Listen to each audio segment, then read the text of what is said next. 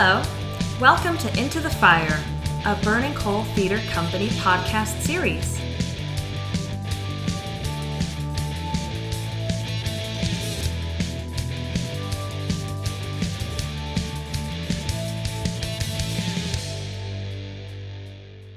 Hi, uh, this is Jerome Davis. I'm the artistic director of Burning Coal Theater Company, uh, and um, uh, this is Into the Fire, the Burning Coal Theater Company podcast series on all things theatrical.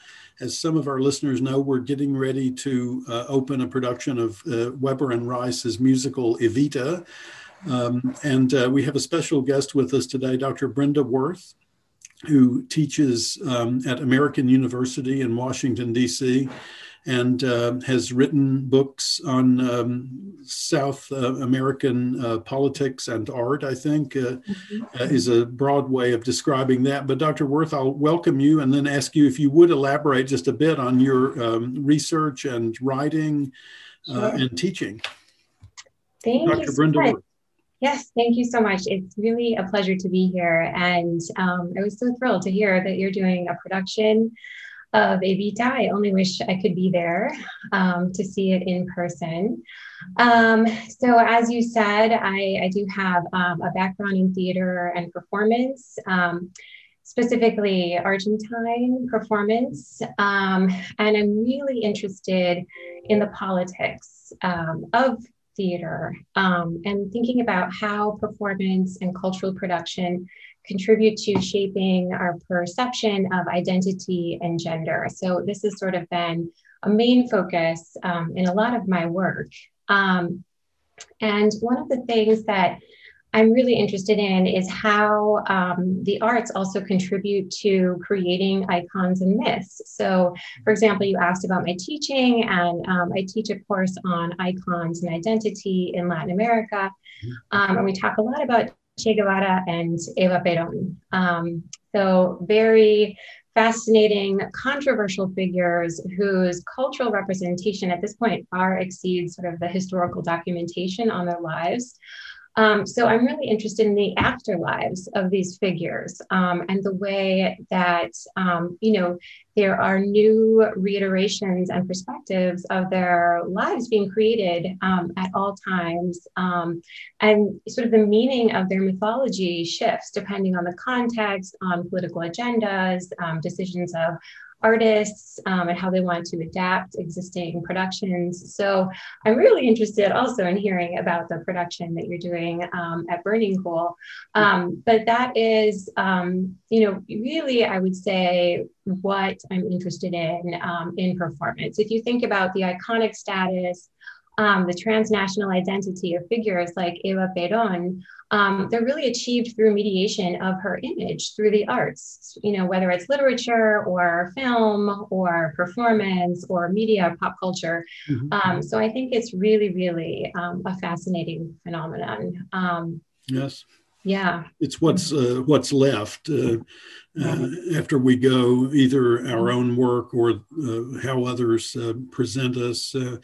I, am reading the Jon Lee Anderson biography of Che right now. I don't know if you, okay. you know that, uh, but mm-hmm. um, the story about his um, early uh, mm-hmm. business uh, venture as a shoe salesman struck me particularly uh, not not like the the Che that we have come to know and love. No, not not one of the the details that's highlighted in in the uh, very abundant cultural production that's been produced on Che Guevara. Yeah. So sometimes uh, we we in the arts can have this idea mm-hmm. that we're kind of um, you know shouting into the darkness and mm-hmm. and uh, mm-hmm. but i think you're you probably it sounds like you have a different attitude about that that you you do believe that the decisions that artists um, make can collectively and perhaps even individually have some impact on the broader perception of things is that a fair assessment yeah, absolutely. Um, I think that's a, really interesting question. Um, sort of like the the responsibility of artists, right? Or what is the ethical responsibility of artists?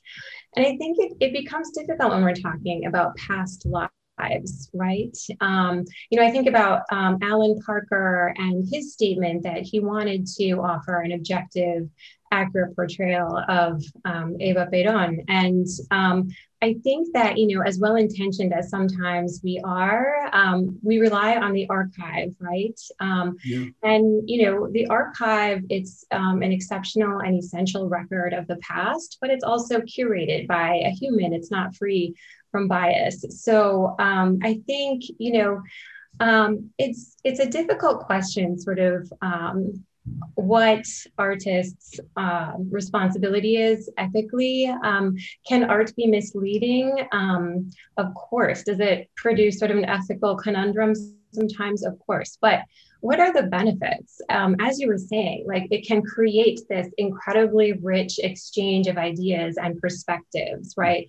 Um, so I think, you know, unlike historians or journalists, I think artists view um, past lives as material for their work, right? So mm-hmm. they can create, you know, incredible fictionalization um, of people's lives, and that work can in turn produce, you know, new questions, new perspectives, interesting dialogue, interesting exchange and I think about, um, you know, the Alan Parker film that came out in um, 96, and it was a very, you know, Hollywood version um, based largely on anti Peronist perspectives. And we can talk about that a little bit. But then in 1997 in Argentina, um, a film came out by Carlos Desanzo in 1997. And that film showed a completely different version of Eva Peron, so almost sort of in response to the Parker film.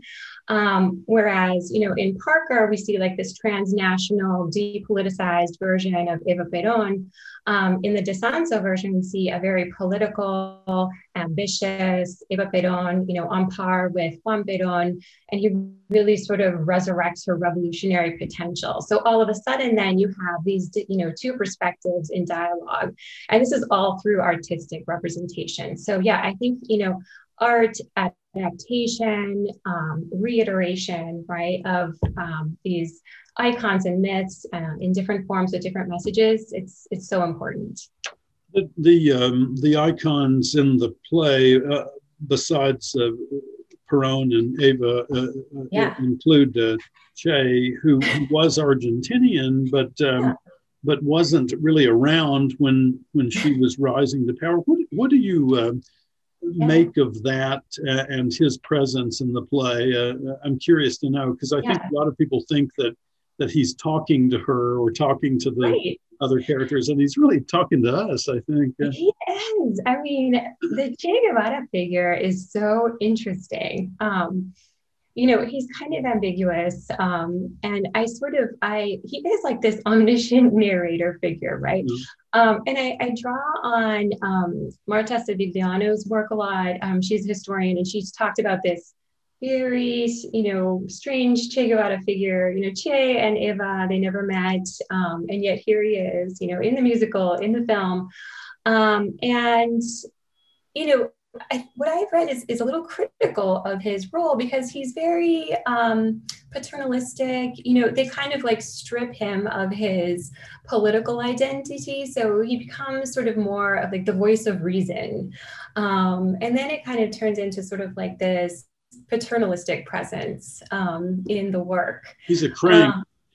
Um, I'm sorry? He's a crank.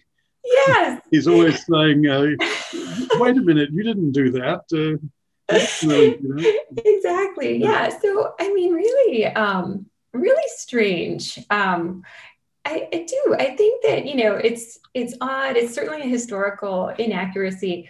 On the other hand, it's really interesting to juxtapose these two icons, right? I mean, you have probably two of the most prominent Latin American icons um, in this work. And I think there are some interesting parallels too between them. I mean, they were young when they died. You know, Eva was 33, Che was 39. They were very charismatic.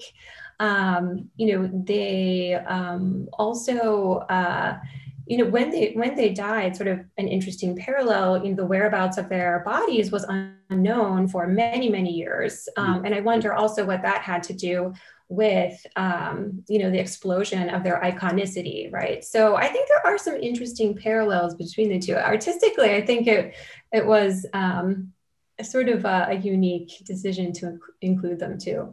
I think so too. Both of them yeah. What we are doing, um, uh, keep keep quiet. Uh, but uh, we have decided that the, that that Che is is is the ensemble, um, and so we're going to have different people step out at different times to make these comments, rather than having a single individual embody the ideas that you know that that the the man is thought to have represented to some degree. Um, and I, I think in that way it'll feel more like a Greek chorus uh, rather than uh, uh, than a character per se. But but I do think the ideas were there, and and although they didn't meet, I do think it's entirely possible that his um, maturing, if that's the right word, into his uh, um, so certainly socialist, if not communist, uh, ideology was uh, in some way fueled by the disappointments, perhaps, that he um, felt uh, um, in his own country, even though he wasn't there to participate in them at that time. Um, che, che, had a, a, an interesting relationship with other uh, socialist or communist mm-hmm. leaders mm-hmm. in mm-hmm. Cuba, I guess, and um, other countries. And and um, can you tell me just a little bit about his his growth from a sort of show offy uh, kid um, uh, to um, to this uh, world leader and I- iconic figure that the, the U.S. government felt um, strongly enough about to, as I understand it, to, to be present at his execution, to have a, a, member of our Central Intelligence Agency present when he was executed.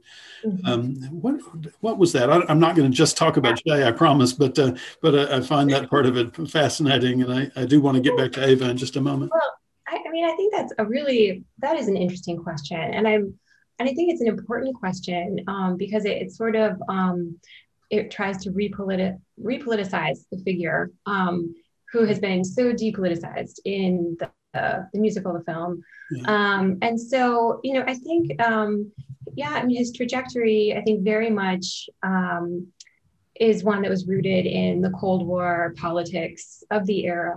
Um, and so you're, you're right. I mean, his maturity his um, sort of coming of age, his political coming of age, um, definitely culminated in this moment of, um, you know, very, very um, extreme intervention um, on part of the U.S. Right, um, and as as you said, right, so the U.S. was so concerned about his his revolutionary um, influence that they wanted to make sure that the threat was eradicated by being present um, at his death. So, um, you know, I don't, I'm not a, a historian and I, um, I don't know as much about um, Che Guevara.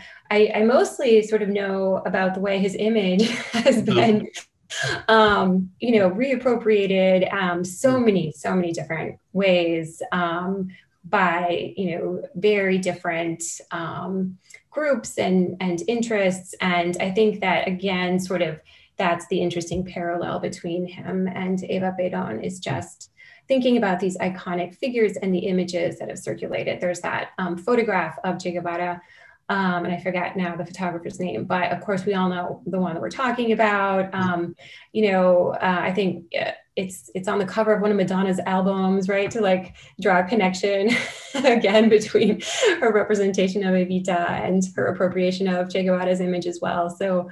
Um, but it's a really interesting question, and you know, um, you know, Peron was very um, anti-communist, of course, and banned the Communist Party. So um, you're absolutely right that Che Guevara was probably very, very disappointed with um, the direction his country had gone in. But he, but he, uh, through Eva, was able to enlist the support of the unions uh, at the time in, in his yeah. rise to power.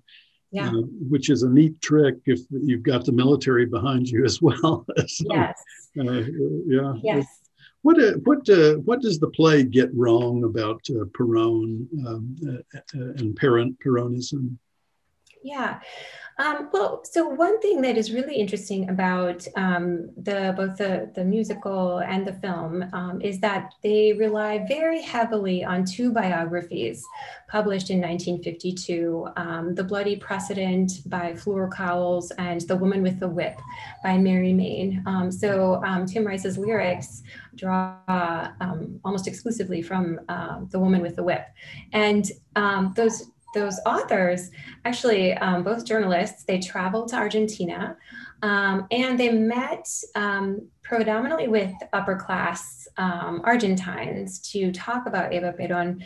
And the upper class was overwhelmingly anti Peronist. So that anti Peronist perspective is present um, in the representation of Evita um, as sort of, you know, an opportunistic, um, seductive, like driven by revenge, right? A figure who sort of sleeps her way to the top. So that's all like the anti Peronist perspective that's found in those biographies.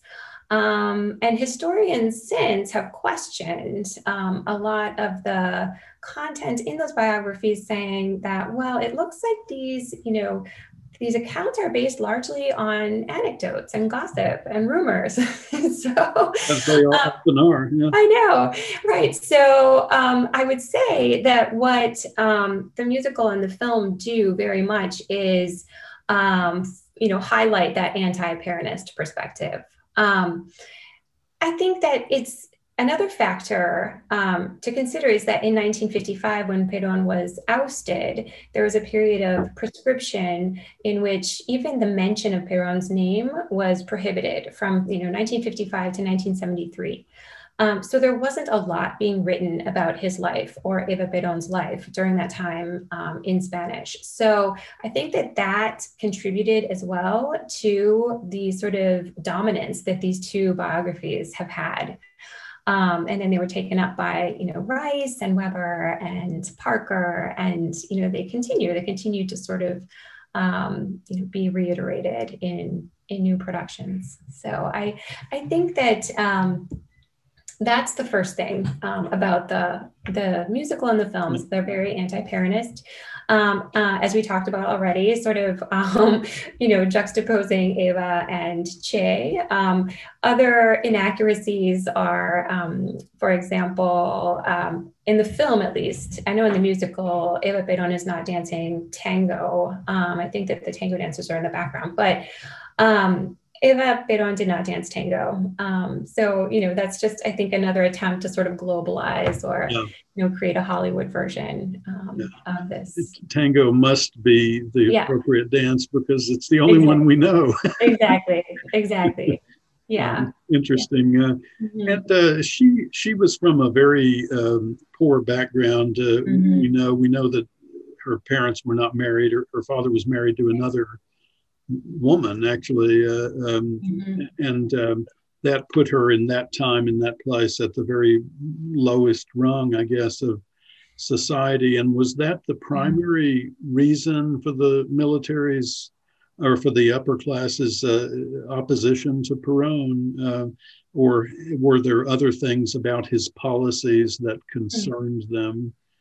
Um, That's um,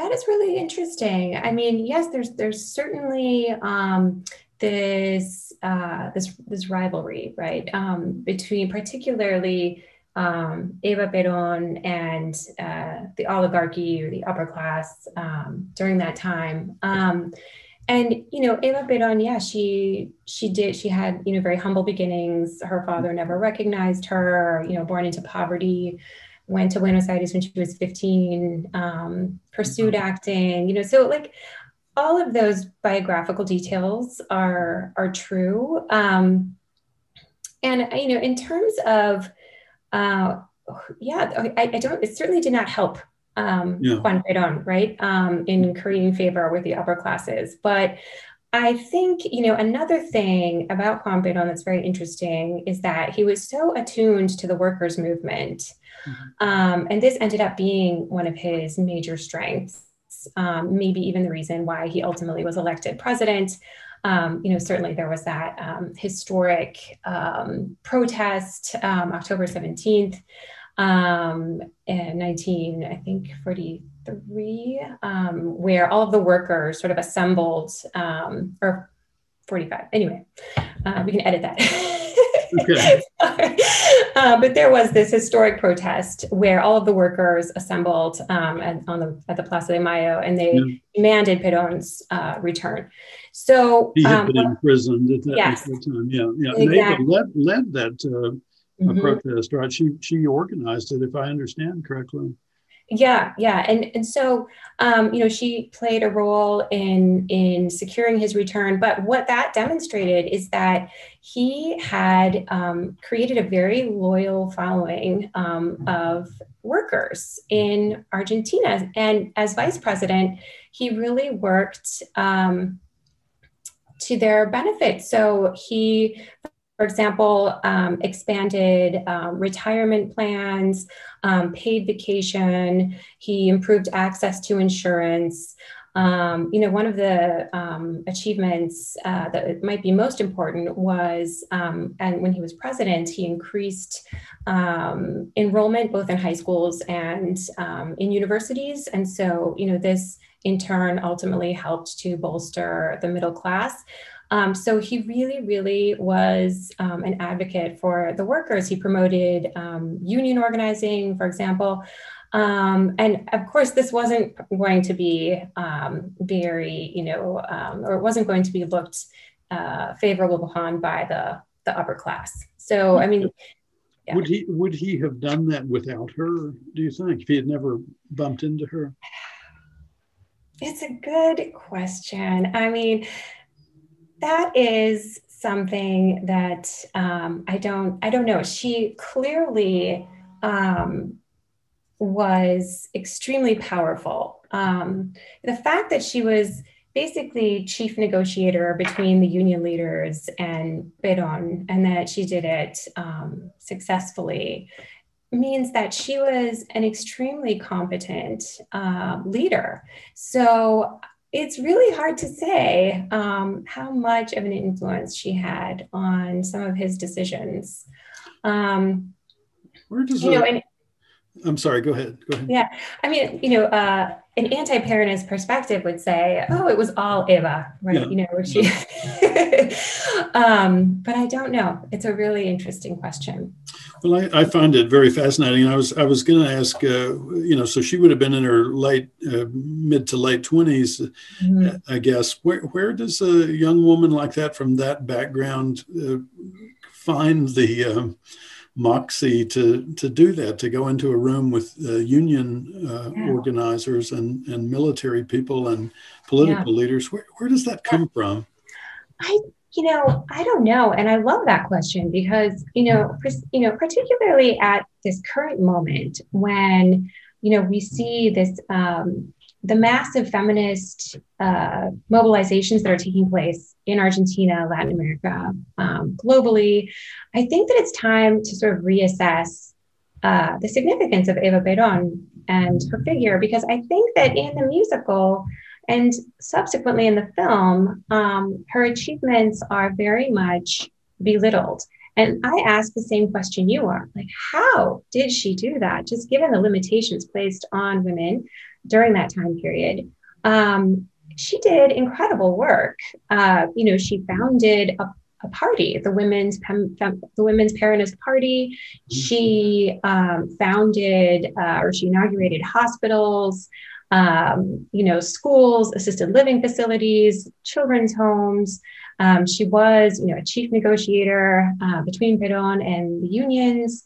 Um, she was almost vice president or candidate for vice president. Um, you know, I think that those achievements are are really significant. So astonishing, yeah. they're astonishing, and they're very much glossed over, I think, in some of the cultural production of her work. So I I am there with you asking that question. I think that it's pretty stunning. I find it, uh, I mean, we talk a lot about um, people being born with a silver spoon in their mouth. And, mm-hmm. but then um, uh, it seems like often, as often as not, we see the opposite being true as well, that, that when the hurdles are so high mm-hmm. uh, that you, you either, you know, that, that if you can clear them, that you're, you're, you're ready to do extraordinary things and yeah.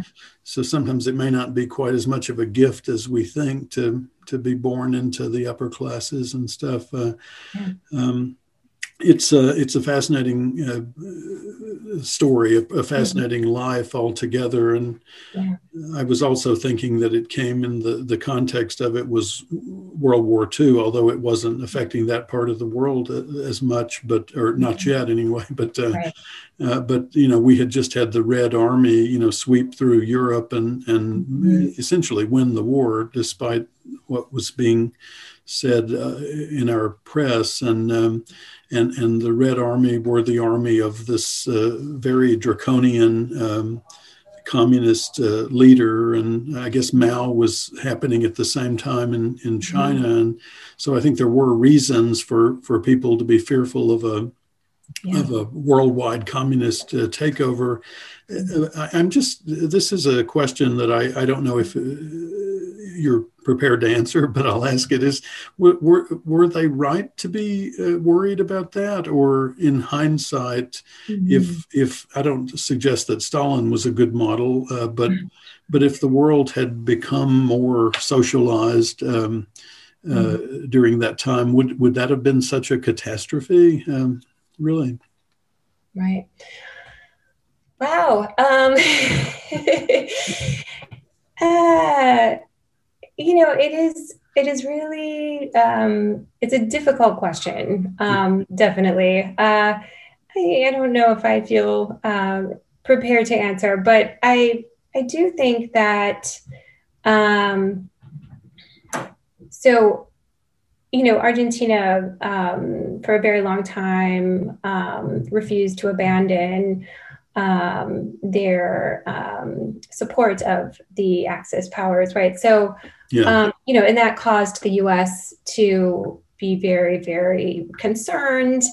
Um, and I, I think that you know, looking then um, to the Cold War period, um, there's, I think there's there's still a lot of work to to be done on um, you know, the the intervention um, of the U.S. right in Latin America, which you know has been um, certainly documented and continues to be um, documented yeah. through the declassification of Cold War documents. Um, but um, I, in in terms of it being a a real threat, it I think as I'm not a historian, it's it's very hard for me to um, make that evaluation. I um, what I do think is that in retrospect, um, what is certain is there there was a perception of threat, um, but whether that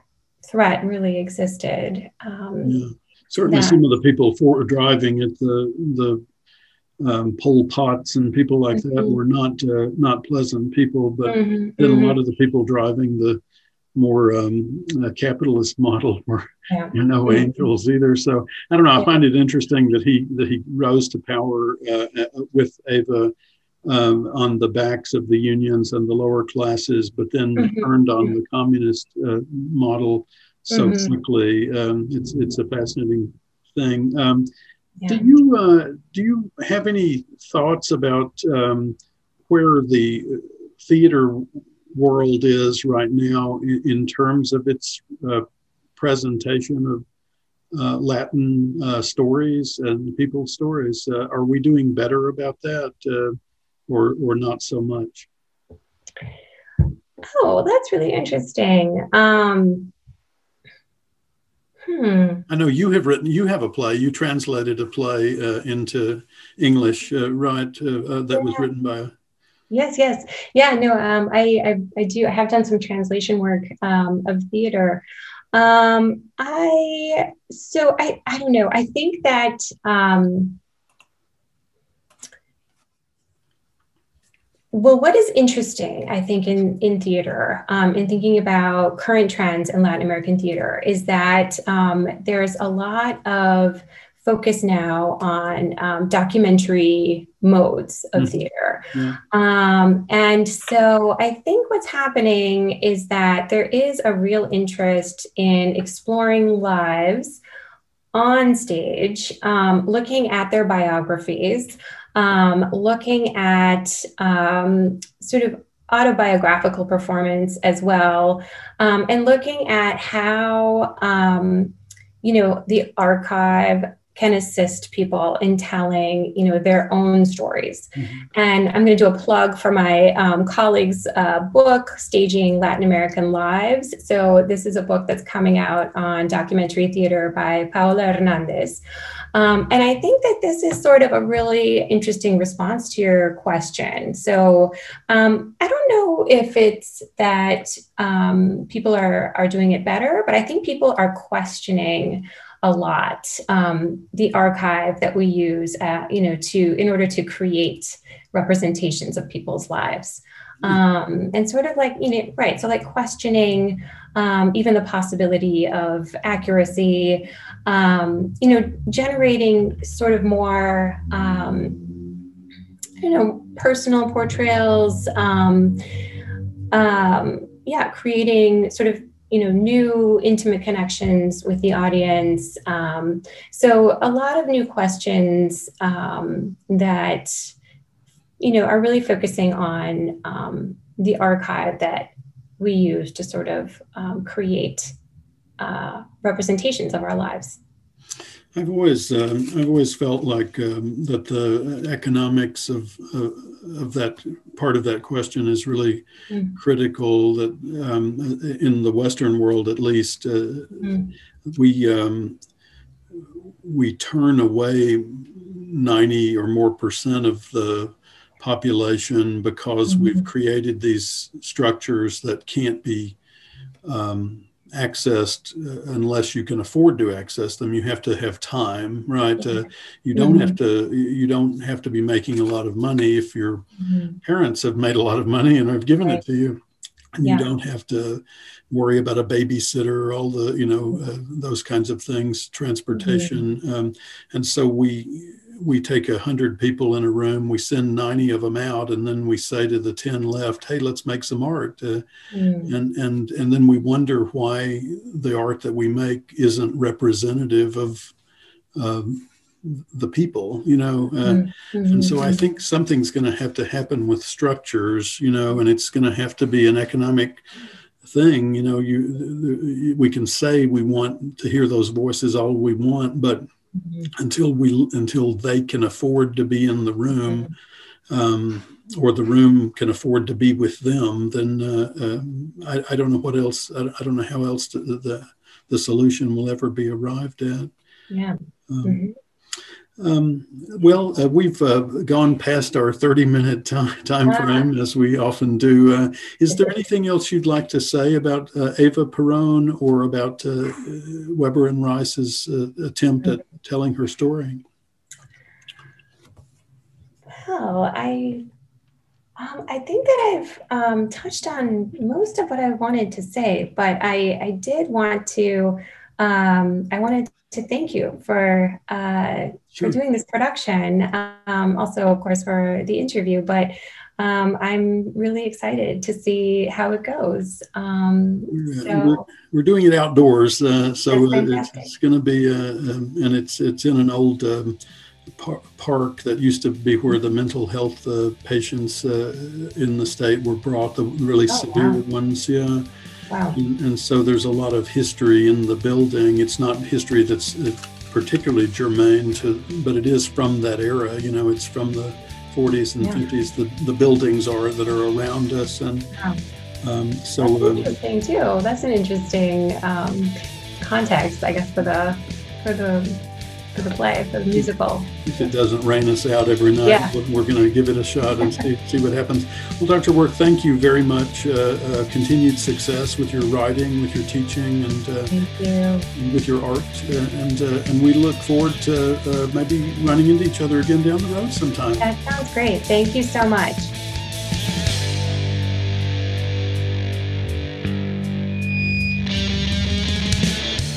Thank you for listening. Burning Coal's production of Evita is sponsored by the Classical Station. Listen at 89.7 FM or online at theclassicalstation.org. Our production of Evita will run from June 17th through June 27th at Dorothea Dix Park. For tickets and more information, visit us at burningcoal.org or give us a call at 919 834 4001.